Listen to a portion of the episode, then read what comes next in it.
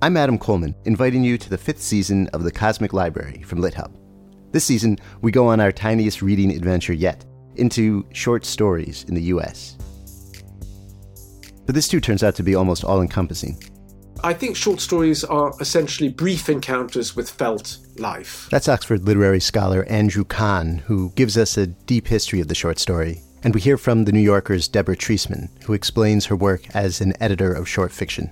You know, if you are melding with another person, you don't turn that person into you, but you get to know the ins and outs of that person. So, and it's it's sort of like that. I always feel involved with the stories. We bounce around between the history and current life of short stories with the novelist Justin Taylor. The nice thing about it going out of fashion is that it really frees you up to relate to it in a different way. This being the Cosmic Library, we make sure to go way beyond U.S. short stories, too. Here's the Washington Post critic Becca Rothfeld. A lot of Kafka short stories, I think, gesture at or describe um, sort of nightmarish geographies or architectures. And the actor Max Gordon Moore reminds us just how wild short stories can be with a reading in its entirety of Wakefield, the intensely strange, classic Nathaniel Hawthorne story. He had contrived, or rather, he had happened to dissever himself from the world, to vanish. Get ready for all that and more in a season about short stories, small windows into vast universes. It's season five of The Cosmic Library, available soon wherever you go for podcasts.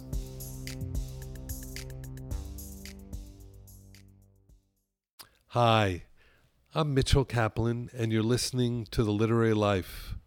And I'm so happy and proud to be part of Lit Hub Radio now, where you can listen to us every Friday, or you can also listen to us on any of your favorite podcast platforms. Welcome to The Literary Life. I'm Mitchell Kaplan, and my guest today is Nathaniel Rich, the author of Losing Earth, a recent history. Welcome, Nathaniel. Thanks so much for having me. You know, I read this book and I was, I read it literally in one sitting. I was completely entranced by it because one of the things I realized is I lived through it myself as an adult and I didn't know any of it actually. Have you had that reaction? Yeah, I have, and it's it's remarkable how much. Um, I guess I should say I lived through it too, although I was an infant for part of it. Um, but I it's remarkable how much has been forgotten uh, or was never known, even by some of the people who are leading the the fight now. Some of the most um, prominent environmental activists to this day.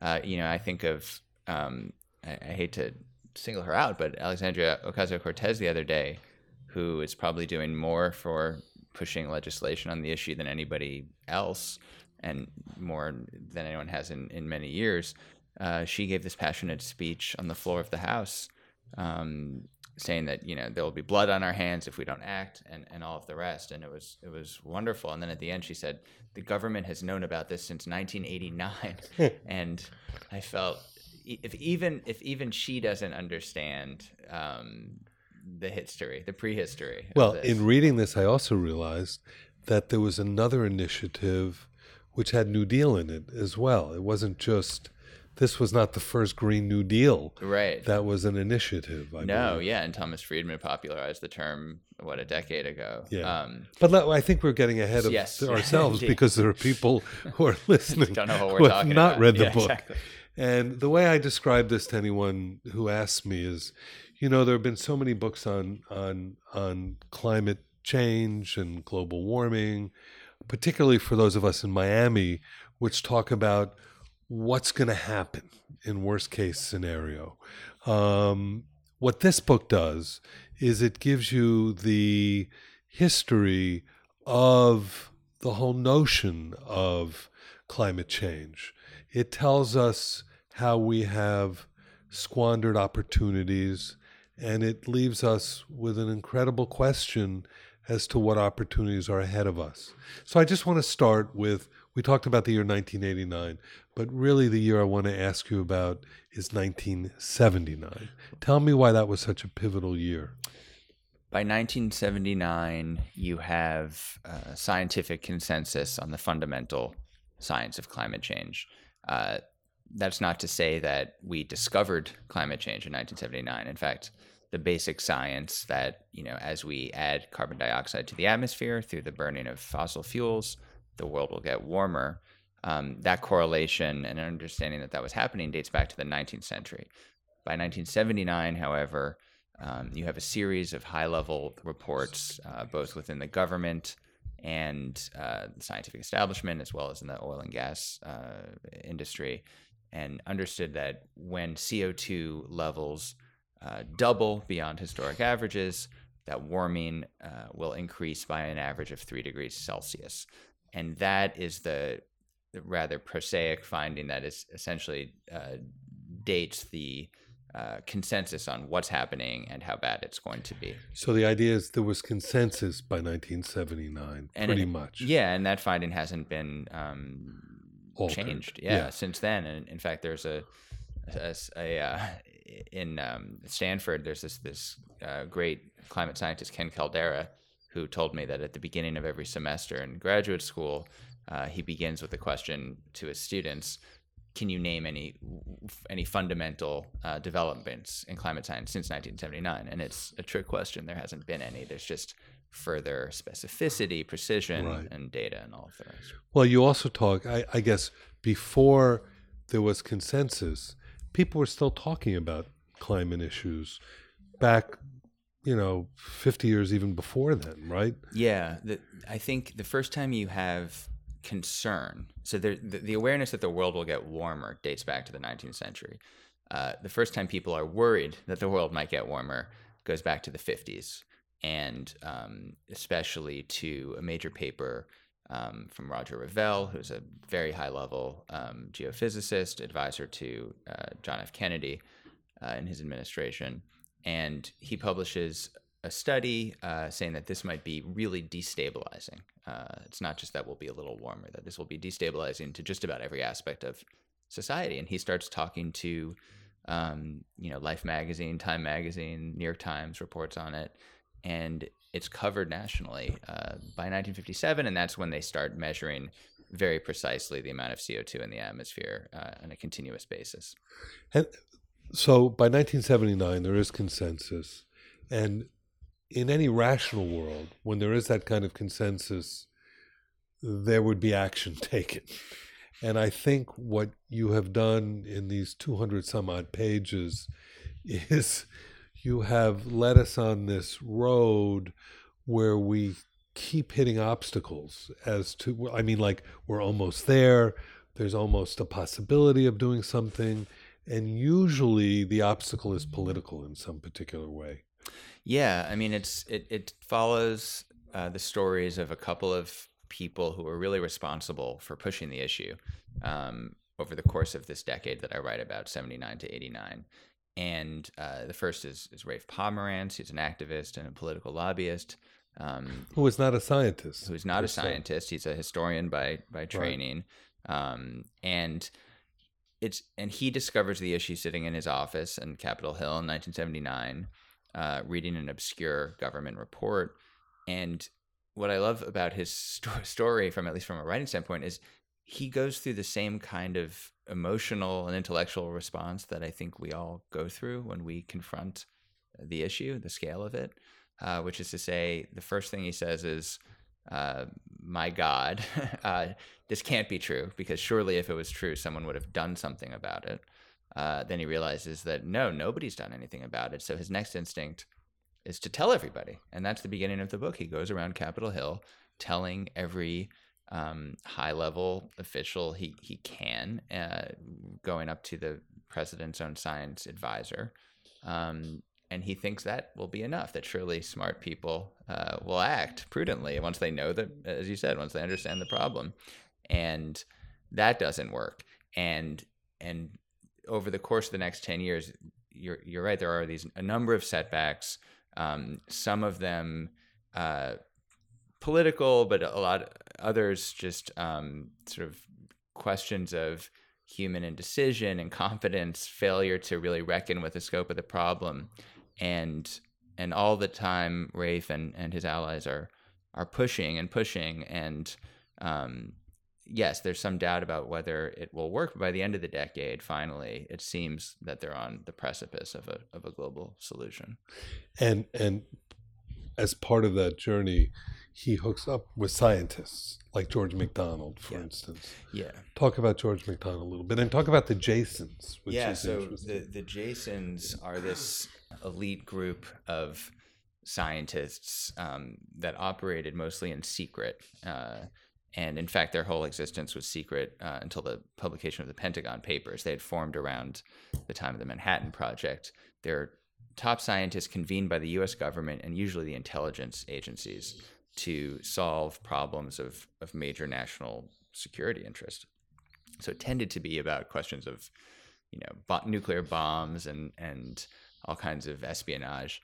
And by the end of the 70s, uh, Gordon MacDonald, who's one of the the leading um, members of the Jasons, starts to become very concerned about global warming. It's an issue that he's followed back since the, the 60s, um, but by the late 70s, he sees that we're on this this pathway towards a, real uh, real disaster, and um, so he links up. Uh, so basically, Rafe Pomerantz uh, discovers that, that Gordon MacDonald is is taking this issue to the press. He reads an interview with him, and they join up, and there's this kind of odd couple of this draft dodging. Um, uh, conscientious objector, Vietnam, and essentially the chief scientist to the CIA. Um, so you have this funny meeting of this uh, the core of the military industrial complex and and this uh, Vietnam draft dodger, and they and they are united in their concern about the issue, and so they go around together and warning people. And um, you know, it's one of uh, Rafe's great qualities is that he, uh, as passionate as he was about and is about the issue, um, he has a sort of perfect um, sort of mar- marketer's savvy of who is the best person to deliver the message, and so he he he attaches himself to a couple of folks, different people on the way. And it begins with Gordon MacDonald, who could not be more you know authoritative, uh, and then he further goes to meet up with James Hansen, a NASA scientist, who then becomes the face of the of the issue. Yeah, and and 1979 we were still in the Carter um, administration, and Carter was sympathetic to a lot of this, right? He even put solar panels on the White House. Carter is a is a is a fascinating figure in this because he he understands right away the nature of the problem, and uh, he gets a memo um, on global warming as, almost as soon as he enters office in 1977. Um, it's not then uh, seen as a priority, but he understands it, and he begins um, talking about uh, the issue uh, in a way that that both is sort of intellectually and, and really morally more sophisticated than just about any of his successors to this day. He understands that it's a, a global crisis and that to solve a global crisis, um, you need to, you know, not only have partnership with other countries, but there has to be a clear uh, moral understanding of the matter that you can't um, global crisis and I should say a long term crisis, that it, it requires more than just piecemeal kind of work. And so his speeches from this period uh, in the during his term are read very um, they're not at all dated they read very vividly uh, and and he and he grasps the core of the issue on the other hand um, we're still in this period where the, the government is traumatized by the oil crises of the 1970s I remember that well. Yeah. yeah, and he's developing this sort of all hands on deck energy policy, and that includes um, a renewed dedication to coal extraction. Um, coal seen as much safer than As well as synthetic fuels, right? yeah, and so synthetic fuels is essentially um, essentially turning coal into gasoline. The idea being that we don't need to have dependence on on Saudi oil if we can turn coal into gasoline, and it's a technology that uh, was never ended up not being economical and was was dropped about five or six years later by the Reagan administration. But it was it was uh, that was his you know he had solar panel and he had extreme uh, dependence on coal and and Gordon MacDonald was among the first to say this you can't do both of these Right. things either we're going to care about environmental issues he was this great and Carter was this great environmental president or we're going to do all all hands on deck uh, energy, but you can't do both. And in fact, I think the first time global warming uh, is discussed in by the Senate is in is in the a hearing on synthetic fuels in 1979 when Gordon MacDonald testifies and says this is a disaster. And and also paralleling that same period, you also had, if I'm not mistaken of the dates, some of the gigantic oil companies were also exploring global warming and recognizing it at the time. Yeah, the the story of the industry is much like that of the government. They they understand uh, that this is emerging as a real problem, and you know they've been tracking the issue for decades as well. Basically, every time you see a government report in those years, you see similar reports from industry. Um, there are reports going back to the 50s that have been unearthed um, at Humble Oil, for instance, the predecessor of Exxon, uh, in the mid 50s, not even testing whether you know climate change was real or that it was happening, but trying to determine exactly how much culpability the fossil fuel industry had Right. in increasing the CO2 load in the atmosphere. So they understand it perfectly, and by the end of the 70s, um, yes, the Exxon starts its own carbon dioxide program. The American Petroleum Institute starts its own carbon dioxide study group. Yeah, they were funding some of the, the great scientists. Some of the great scientists of the time, yeah, and so they were they wanted to know what was happening and be prepared for for what it might mean. And then, like what happened in so much of the world, things changed with the election of Ronald Reagan, right? Yeah, Reagan comes in, uh, and it's this all-out uh, blitzkrieg on any form of regulation, basically.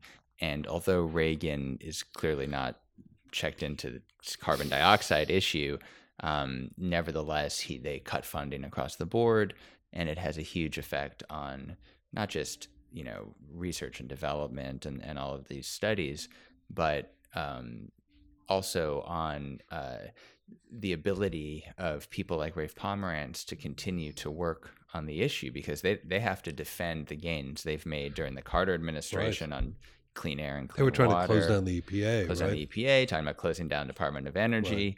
Um, I mean, honestly, reading reading newspapers from 1980, 80, 81, um, it's the same kind of thing you see when Trump comes in and you know uh, has Pruitt and, and all the others come in. It's he bas- Reagan basically chooses the industry hacks most hostile to the the cabinet, the agencies that they're meant to to lead, and so Pomerantz and all the others. Um, have to launch this sort of rearguard action to just save what's been gained over the last not even just the Carter administration, but going back to gains in environmental policies since Teddy Roosevelt. I, I skipped over something which I know was uh, extremely important, and that's the Charney report.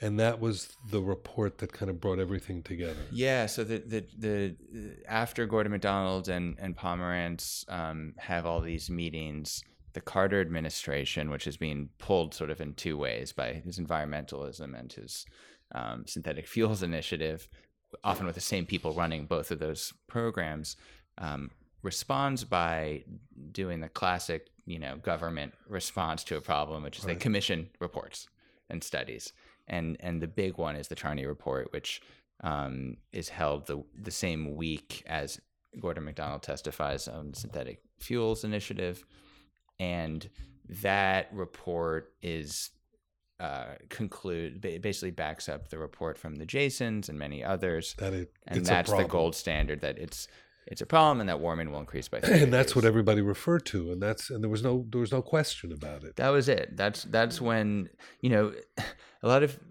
I, I found you know people are very uh, sometimes are ask you know well how do you meaning me a novelist write a, a, you know such a, a piece about science and and um and all of and technology and all of that and I say well really of course I have to convey the science clearly in the piece but really the scientific story ends before the, my, the narrative begins.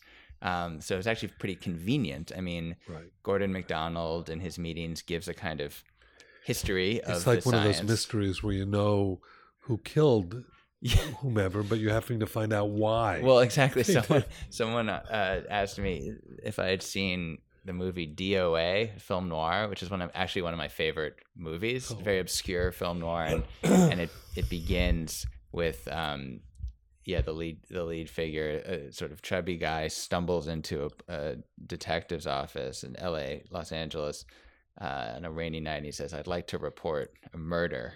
He said, "Well, who's been murdered?" He said, "Me," and he's been poisoned. It's a slow acting poison, and the movie is is he tries to find his killer oh, before Oh, it's too late, and essentially. I thought he, the, my interlocutor made the point that that's basically the story of losing Earth, and in some ways, it's true. We know, you know, there's been a there's been a crime, there's been a a, a, killing. And, well, uh, and during the Reagan years, the the the thing that all of a sudden shook that Charney report, if I'm not mistaken, was the changing climate report, right? Yeah, so you have after after this, those consensus um, reports, you have this incredibly comprehensive um, effort by the National Academy of Sciences, which is also begun by the Carter administration. And the idea there is not to not only study the science, but to study the socioeconomic impacts, the foreign policy impacts, um, basically every aspect of climate change that you can think of, and the military impacts. And that report um, is worked on by about a hundred of the leading experts in the in the country, and the Reagan administration uses that process as their excuse every time there are any questions about you know what are you doing about carbon dioxide they say well let's wait till the changing Right. climate report's published and then we'll know what to do and it's not um, published until 1983 and the publication and this is a really strange sort of pivotal moment in the history it's essentially the end of the first part uh, confirms every uh, every scenario that's been you know s- seen by the other reports confirms the science and then and yet the conclusion reached is essentially let's not worry about it for now uh, and why they reached that conclusion despite the science and even people like roger revelle are on the committee supported that conclusion um, is a is is hard to figure out. But i think my my basic diagnosis is that it comes down to the leading factors that the people who are who are writing the report or at least writing the conclusion um, were all members of this older generation of of American scientists that were then extraordinarily powerful and influential within the government. People who came of age during you know the Manhattan Project and and in, and were you know were born in the Dust Bowl and were just um, very very confident in um, America's ability to solve any problem that came its way, and and so there's a kind of uh, faith in American ingenuity and power uh, and technology that will save the day. That if we've you know the idea being if we've solved um, the Dust Bowl, if we solve, if, if we won World War II, or and we're going to win the Cold War, we've invented the aerospace industry and the computer industry. Surely, this carbon dioxide thing uh, is not beyond our powers. And we ought to wait until it becomes more profound. Was their sense? yeah, or wait until, or or the or think, or the idea was like, well, when we invent more technology, we'll be able to figure this out, or um, surely at the at the rate we're going. Um, in a few more decades, this this will seem very manageable in terms of our technological innovation. Uh, and then you have the younger generation of people like Rafe Pomerantz who have no such faith in uh, American ingenuity and, and prudence. And so there's a huge intergenerational split within the people who are working on the on issue. that report? Yeah, and and that's I think the first um, version of an intergenerational split that you see to this day, and and will only become exacerbated. And even and even the oil companies started backing off. Everyone started backing off at that point. it's the death knell for the issue because if the U.S. government says well, we don't care about it, then yeah, the oil and gas industry st- ends its efforts, and for that matter, um, nobody in the environmental activist community. And we started getting the meme started being that there may not be even an issue at that point. Yeah, so the, basically, there's a full blackout on the issue for a few years, and Rafe Pomerantz uh, is out of a job. James Hansen, the NASA scientist, uh, loses his carbon dioxide research funding, and you don't see a revival of interest until you get to this connected Right. crisis of the ozone layer. Of the yeah, right. The ozone layer, because it was so identifiable, the ozone layer started um, not radicalizing, but it started bringing the whole idea of global warming into people's consciousness. Talk yeah, about you ha- that a little bit. Yeah, you have this Rafe Pomerantz who, um, you know, we talked about his sort of marketing savvy. Uh, he sees the success of this other issue, which is of course related because the same chemicals that cause the depletion of, of ozone over the Antarctic also are greenhouse gases.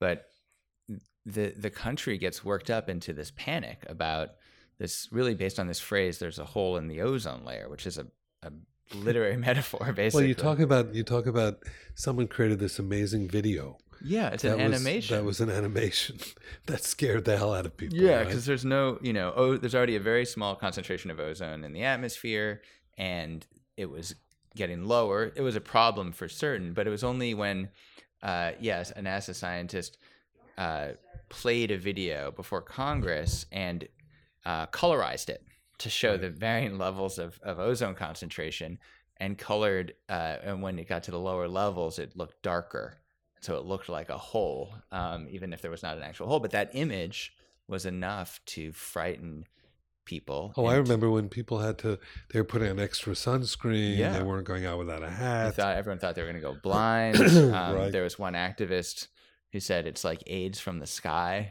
which the New York Times wouldn't let me use in the original article, but I is in the book, probably in bad taste. But um, that's the level of of but that led that led to some hope because it led to the very first treaty that was ever done on any of this stuff, right? It, it created a solution for the first time for for global warming, uh, a global binding treaty to reduce emissions. In this case, of CFCs, fluorocarbons. Um, but as soon as that process began, and it was under the auspices of the United Nations, um, the global warming crowd had an answer for what are we going to do about it. There was a very specific answer, and there was a process. Uh, and and sure enough, within a year, they started up this exact process uh, within the UN uh, to to negotiate the same kind of, of treaty, and even um, the Reagan administration, the the head of the EPA, Lee Thomas, says after signing the ozone, um, the Montreal Protocol uh, for ozone layer, uh, he says, "Well, we're gonna next time we do this, it'll be for global warming." Yeah, no, and and that, and so this jockeying back and forth, it, nothing really happened with global warming. I mean, there was, there were there were uh, gatherings, and I remember at one point you said, uh, uh, it was it Rafe or somebody was standing outside of the final. Um, they were they were trying to forge the final document of one of these global warming uh, uh, confabs, and somebody from another country came out and said, and then Rafe or somebody said, "What's going on?" And they said, "Well, your country is fucking it all up." Yeah, that's so. So yeah, from from the birth of this international process, um, you have a couple of years of of sort of triumphant success as the process continues. You have um, George H. W. Bush running on global warming as an issue, saying that we're going to solve it uh, when we're in the White House. But then you had Sununu as well. But then you have yes, this sort of dark eminence of, of John Sununu, who's who's Bush's chief of staff, um, who he bring who he brings into the White House with him, who is uh, a PhD in engineering, uh, despite serving his two terms as as a Republican governor of New Hampshire, still considers himself a great scientist, and he becomes very skeptical of the science, and he's a, essentially patient zero of climate denialism. He's he's really the first person to say not just that there's uncertainty in the margins, but that the whole science is uncertain. And furthermore, he has some conspiratorial theories about the politics of it. And so you advance to the first high level diplomatic meetings uh, for this treaty in, in Noordwijk in the Netherlands. And Sununu at the last minute, um, through basically sheer political power within that administration, since he was the most powerful person after the president, and the president was fairly checked out of the issue by this point. Uh, Sununu forces the U.S. delegation to withdraw from any kind of commitment that's binding or any effort to reduce emissions by a certain amount.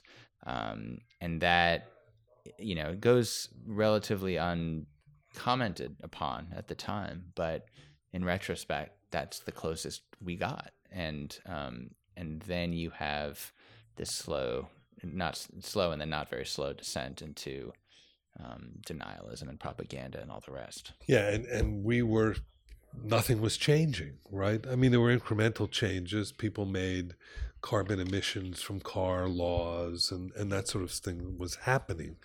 But you say something that is astonishing when I thought about it, and um, that since 1989 to now, we have um, we have expelled into the environment as much carbon dioxide as in all the years leading up to it. Yeah, it's astonishing. Yeah, and it's astonishing also when you look back at some of the comments from 1989. People like Rafe Pomerance saying, you know, I'm worried that if we don't act now, you know, we can't wait till 1990. We can't wait till 1991, and then to consider the behemoth uh, that was coming since then. And I think more discouraging than just the continued emissions and all of that is the fact that the public conversation uh, and the politics ha- and certainly the policy has essentially frozen since that period.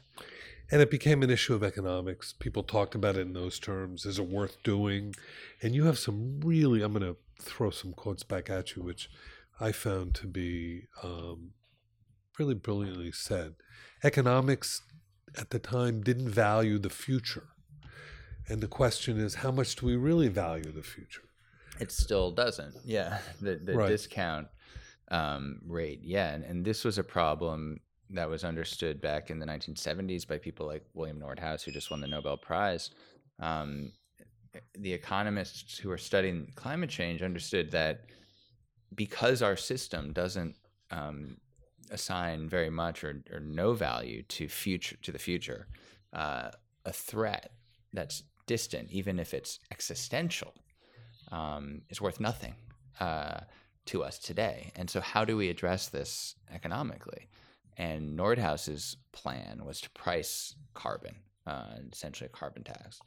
And which Republicans were in favor of. Yeah, it was a conservative um, right. idea. In fact, you know that he was the Bush administration, the first Bush administration, had him giving talks to their economic council about this, and even American Petroleum Institute, I found, were circulating his papers. So it's not a radical idea. Essentially, he's saying that it's not a problem with the economics. It's that um, we are failing to price this valuable resource, um, carbon. Uh, we're we're pretending as if it's free, but of course it's not. And so it's it's about so he calculated what should be the appropriate market price, and so that was his solution. But you see similar problems um, with you know it's why they call it the wicked problem. It's you know whether you view it from uh, in political science. You know if you look at it in our own democracy, where the longest uh, electoral term is six years. Um, whether you look at it from a, as a question of human psychology, you know how much do we really value the future, think about the future. Um, you you again and again um, sort of bump into our our struggle, our failures to uh, really account for distant threats. Well, be, because we make certain assumptions, and you point out that economics and politics often assume a stable environment.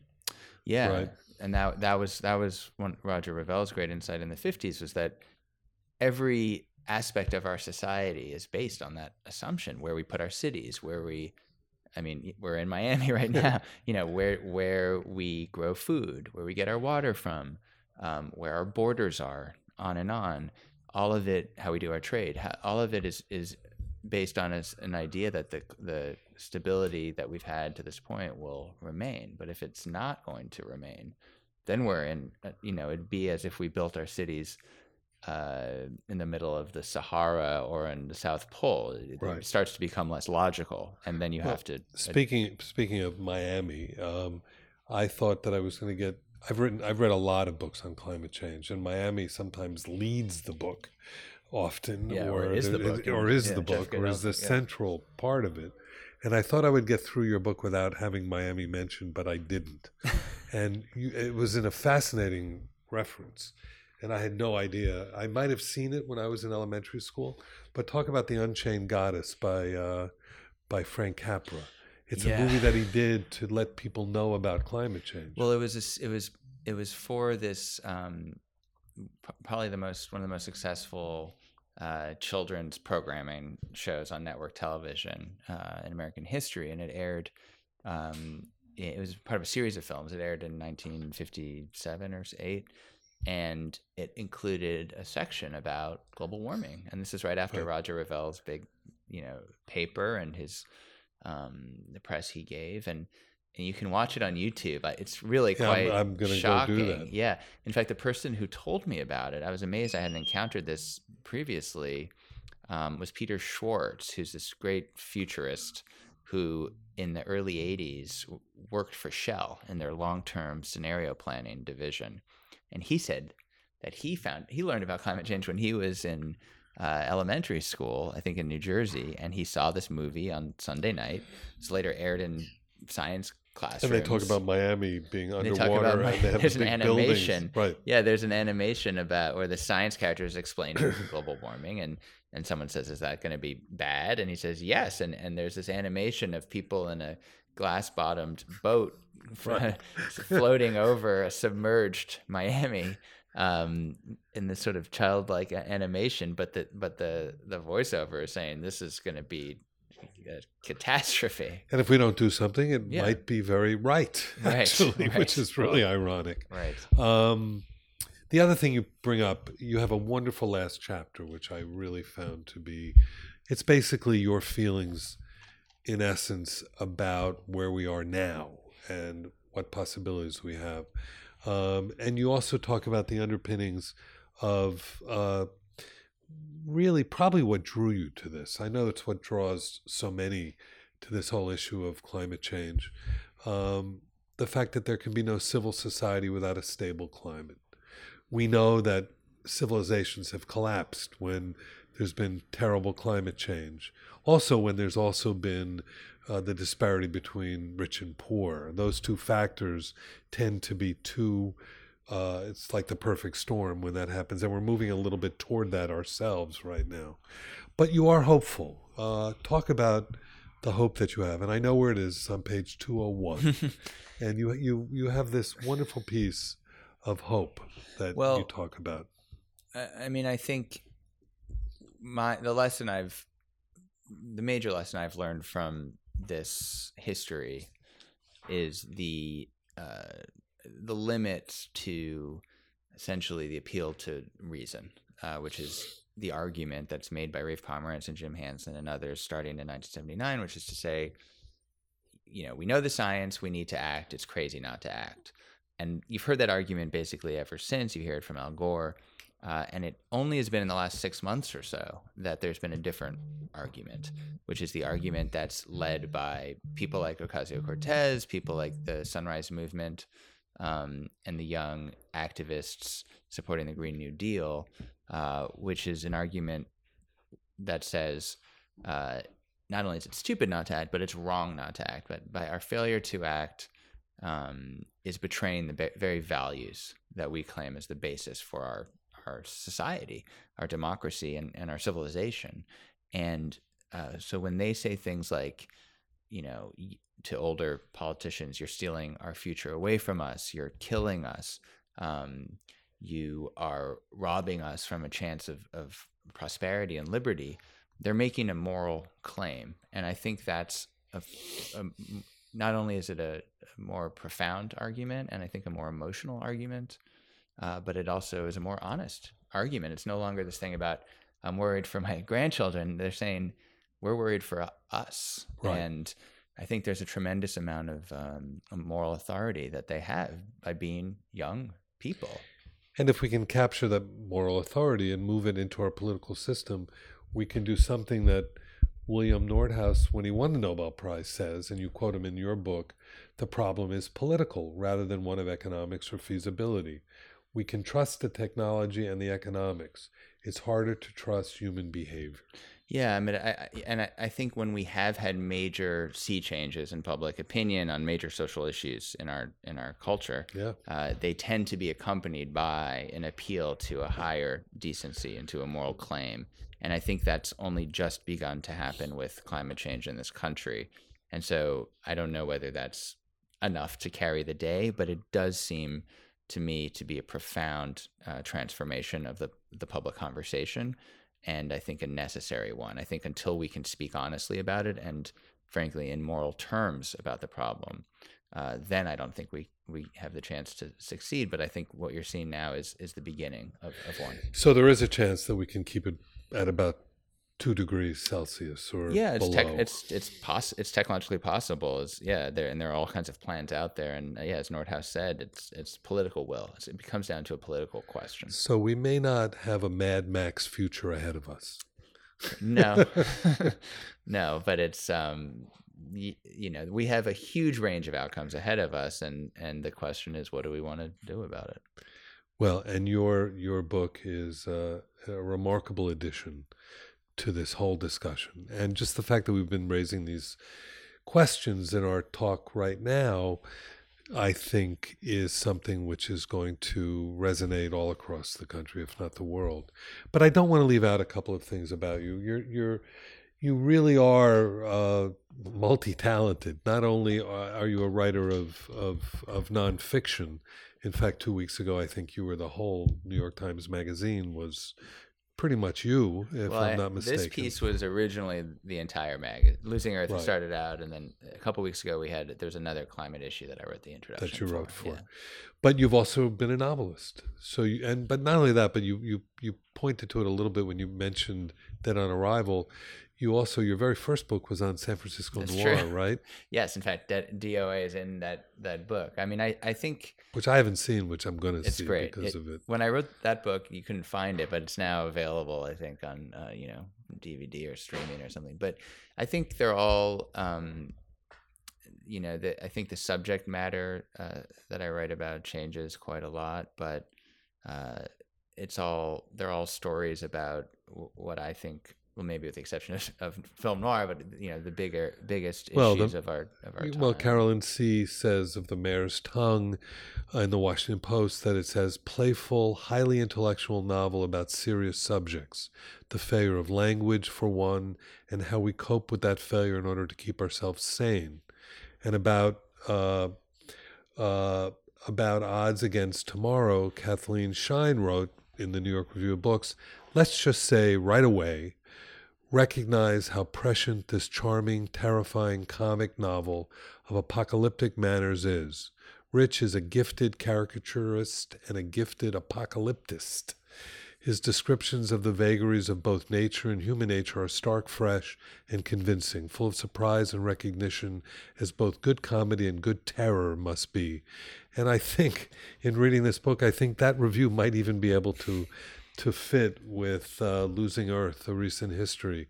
Uh, good comedy and good terror is found all throughout this book. Yeah, I, I, see it very much as a nonfiction version in some ways of Odds Against Tomorrow, which um, is about fear of the future. Um, I think uh, Mayor's Tongue is certainly about language and, and failure, the challenges we have just communicating with one another. And, and King Zeno, my last novel, is about uh, how we're haunted by the past, lar- you know, largely. And I think, yes, all of those themes are present in Losing Earth as well. And and you're now living in Los Angeles. Uh, I mean New Orleans. New you Orleans. left you left New York. Yeah, I've been in New Orleans for about nine years and love it. And um, yeah, it's not lost on me that it's uh, maybe after Miami, the city most threatened by uh, sea level rise. But I think it, in the same way as I, I think you must have in Miami, it's a place that um, it's already living in this future in so many ways. Culturally, we're already aware. And of course, the city has a long history of being aware of imminent threats um, from from nature. But it's for a city that's so identified with the past. I feel like it's also uh, a city of the future in the sense that everyone who lives there has to come face to face with these existential threats and, and existential questions. And I think that leads to um, a very specific kind of it's part of the excitement of being there in a lot of ways. Um, and it lead, I think it also leads to a more honest reckoning with where we are and where we're going. And and I think in the future, more parts of the country will have. Are you have working on reckoning. something now? Are you working on a, a, a new project? Yeah, I have um, another uh, nonfiction uh, book that's on the way. That's uh, on environmental themes, and then a, a novel as well. Great. It's been really a pleasure talking to you. I'm really excited about tonight. Tonight, uh, uh, Nathaniel's going to be here with Rafe, so Yeah. that should be really exciting. it's, it's an experience I haven't had with my novels, where your main character is sitting next Just to you walks on out. stage, yes, ready to uh, disagree with you on anything. Because no, he's working with a Florida organization. He is. now. He has this Rethink Florida, um, and he remains this very um, impressive activist, and he has a whole um, political strategy based around Florida and and using Florida and and climate change uh, as as a as a linchpin to to turning the entire public um, debate over the issue. Boy, let's hope. Nathaniel Rich, the book is Losing Earth, A Recent History. It's been really, really a pleasure to have you on the Literary Life. It's been a pleasure for me too. Thank you. Thanks.